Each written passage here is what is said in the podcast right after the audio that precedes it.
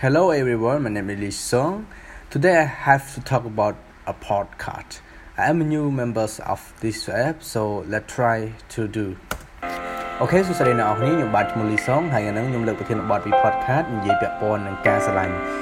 ការការស្រឡាញ់យើងមានពីរជម្រើសទី1យើងចេញពីចិត្តទី2គឺចេញពីបេះដូង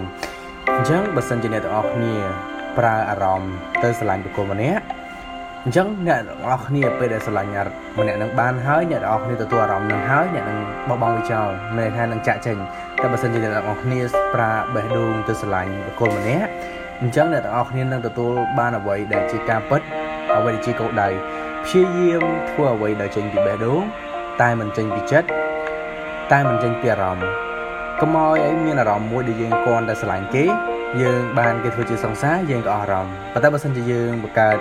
មនោសញ្ចេតនាការស្រឡាញ់ទៅចេញពីបេះដូងអញ្ចឹងខ្ញុំគិតថាឧបសគ្គប៉ុណ្ណាក៏យើងអាចទៅមុខបានដែរអូខេអ្នកនរគ្នាខ្ញុំមានប៉ុណ្ណឹងជួបខ្ញុំនៅ podcast ក្រោយបាយបាយ